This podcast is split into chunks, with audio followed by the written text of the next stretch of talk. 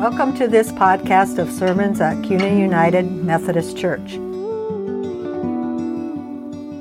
A reading from the book of the prophet Isaiah, the seventh chapter. Once again, the Lord God spoke to King Ahaz. This time he said, Ask me for proof that my promise will come true. Ask for something to happen deep in the world of the dead or high in the heavens above. No, Lord, Ahaz answered, I won't test you. Then I said, Listen, every one of you in the royal family of David. You have already tried my patience. Now you are trying God's patience by refusing to ask for proof. But the Lord will still give you proof. A young woman is pregnant. She will have a son and will name him Emmanuel. Even before the boy is old enough to know how to choose between right and wrong, he will eat yogurt and honey, and the countries of the two kings you fear will be destroyed. A reading from the Holy Gospel according to Matthew, the first chapter. This is how Jesus the Christ was born. A young woman named Mary was engaged to Joseph from King David's family. But before they were married, she learned that she was going to have a baby by God's Holy Spirit. Joseph was a good man and did not want to embarrass Mary in front of everyone, so he decided to quietly call off the wedding. While Joseph was thinking about this, an angel from the Lord appeared to him in a dream. The angel said, Joseph, the baby that Mary will have is from the Holy Spirit. Go ahead and marry her. Then, after her baby is born, name him Jesus, because he will save his people from their sins. So the Lord's promise came true, just as the prophet had said. A young woman will have a baby boy, and he will be called Emmanuel, which means God is with us. After Joseph woke up, he and Mary were soon married, just as the Lord's angel had told him to do. But they did not sleep together before her baby was born. Then they named him Jesus. Love makes us do strange things. In fact, I would argue that love can actually jerk you around. It is really quite powerful, and I think it jerked Joseph around a little bit. because everything was going so well for Joseph. His family had arranged a good marriage. He had gone with his parents to Mary's house where they were betrothed and they'd gone through this wonderful betrothal ceremony, almost as good as a wedding. And he was delighted. Mary was faithful and she came from a good family. And being a descendant of King David, he of course expected nothing less. They were quite young, which was normal at the time. And so after the betrothal, they went back to married life and, or to, to normal life and they continued growing up. Marriage would be in a few years. And for Joseph, this most important piece of his life was settled. And he looked forward to a wonderful marriage where love and family would grow.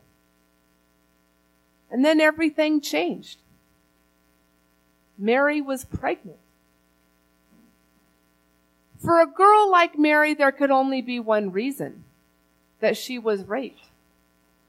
And Deuteronomy chapter 22 gives provisions for something like this. It says if it happened in the city where the girl could cry out for help, then both the rapist and the girl are stoned to death. And if she's found pregnant in the country, where she would not have been heard crying for help, only the rapist would be stoned to death. But either way, Mary's honor had been dealt a death blow. She was no longer a virgin. She was not marryable. This was not the life he imagined. This was not the life that Joseph wanted. Everything was different and nothing was settled anymore. And his heart broke for Mary. Because other than faith, honor is really all you've really got. and her honor would never recover. So, maybe he could blunt the blow. So, out of respect, out of love, he called off the wedding as quietly as he could. Things were settled again. But Joseph's heart was heavy. He had done the best he could, but this life he dreamed of with Mary was over. This marriage he had been looking forward to for years was gone. And then an angel came to him in a dream. An angel came to him in a dream. It was just like, like Jacob, his ancestor, who had dreamed of angels going up and down on a, on a stairway to heaven.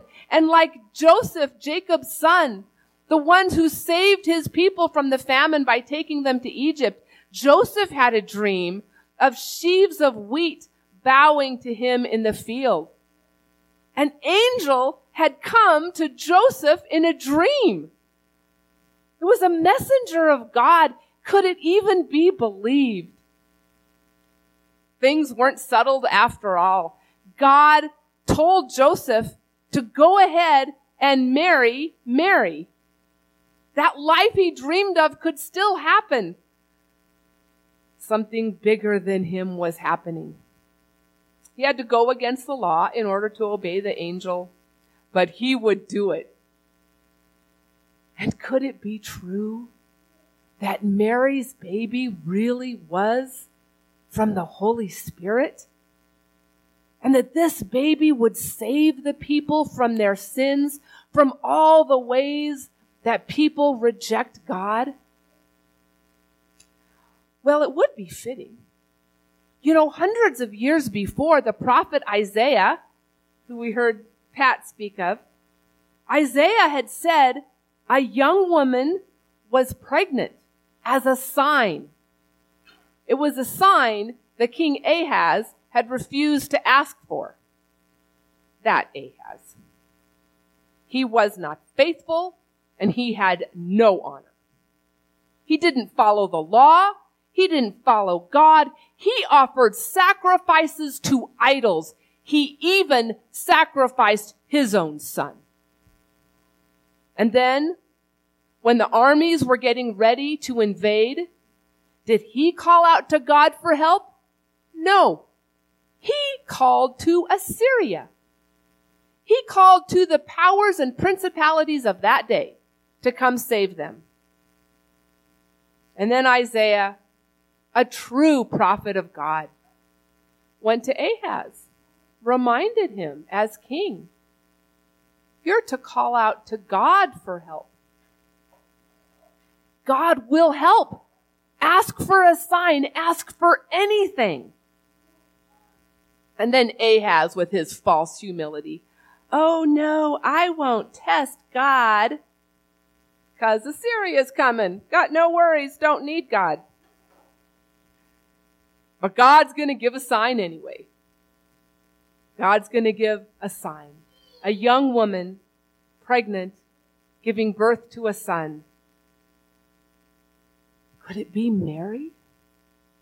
Could she be that sign? That God is with us? The angel said so. Joseph loved God, and Joseph loved Mary. And soon Joseph would love that baby boy that he had been told to name Jesus. Things had changed. Love had jerked him around. First one thing, then another, then another. This was never where he thought love would take him. When he dreamed of his life with Mary, he imagined she would be faithful. He hoped she would be wonderful. But he never dreamed that she would be the mother of God.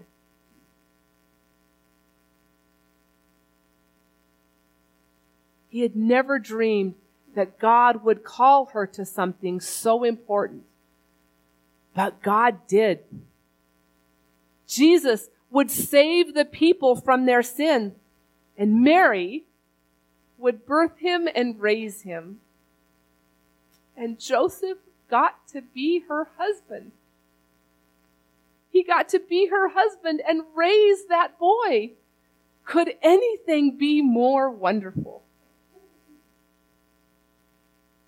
Mary's following the call of God changed the world.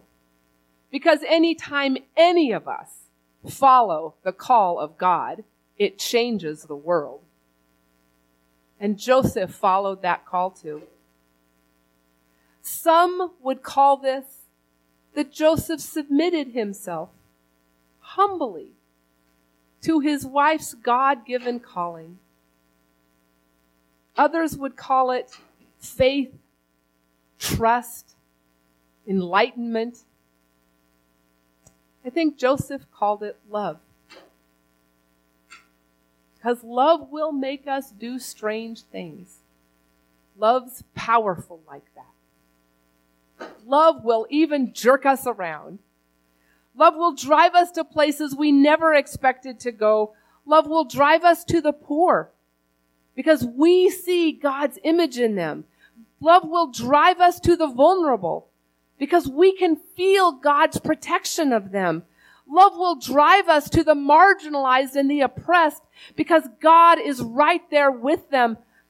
Love will drive us to the lonely because we feel God's love for them. God will make us do strange things. God will make us treat all people with respect, even our enemies, even those we disagree with, even on social media. God will make us sacrifice for the cause of peace because God loves everyone. And God will make us value our own needs because God so deeply values each one of us.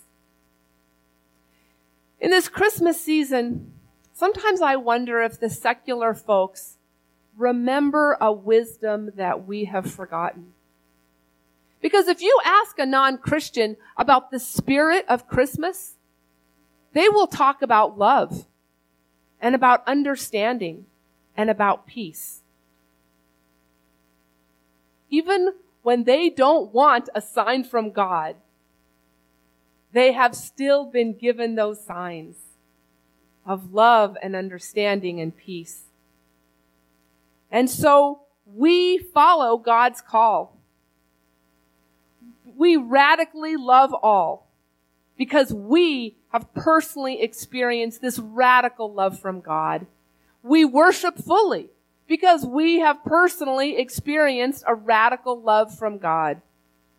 We spend less because we love and trust God more than anything. And we give more of ourselves because God has shown us that it is the very best that we have to give. Love makes us do strange things. Love always has. Amen. Thanks for listening. This podcast is preached almost always by our pastor, Reverend Mia Crossway.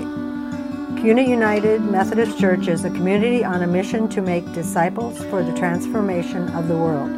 To support this podcast and the missional priorities of this church, go to kunaumc.org and click on Give. Any amount helps. And if you're kind enough to share your contact information with us, we'll continually send you things.